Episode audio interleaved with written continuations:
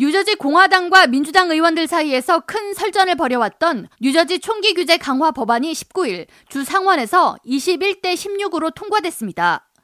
공화당 소속 의원들은 이날 전원 반대표를 던졌고 민주당 의원 중 허드슨 카운티의 니콜라스 사코 상원 의원이 반대표를 던졌습니다. 이날 찬성에 던져진 21표는 뉴저지 주 상원에서 규정한 법안 통과를 위해 필요한 최소 득표수로 만약 이날 주 상원에서 총기 규제 강화 법안에 반대하거나 기권하는 표가 하나만 더 나왔다면 해당 법안은 통과가 불가했던 것으로 뉴저지 지역 매체들은 이에 대해 총기 규제 강화 법안이 가까스로 의회를 통과했다고 전했습니다. 뉴저지 총기 규제 강화 법안 A4769는 총기 소유자가 반드시 책임 보험을 가입하도록 의무화하며 총기 관련 교육을 수강해야만 총기를 휴대할 수 있도록 합니다.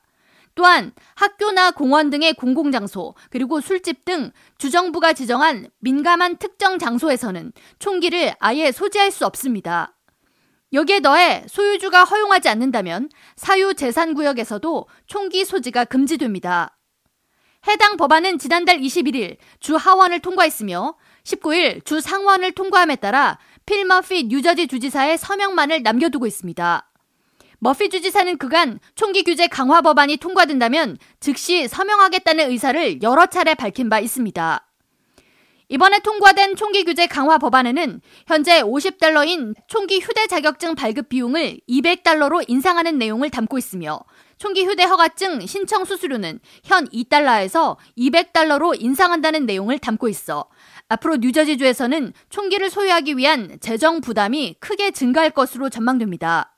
이에 대한 공화당 의원 및 주민들의 반발이 지속적으로 이어질 것으로 예상되는 가운데 뉴저지 주의회 법률 고시 페이지에는 20일 주정부가 미국 시민으로서 당연히 누려야 할 권리를 제압하려고 한다. 민주당원들과 머피 주지사는 헌법에 수호된 국민의 권리를 침해하고 있다는 등 불만 댓글이 게시됐습니다.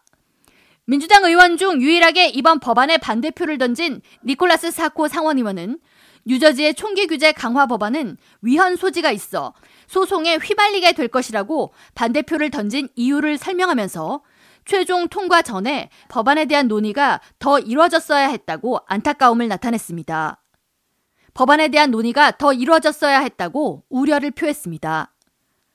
K라디오 전영숙입니다.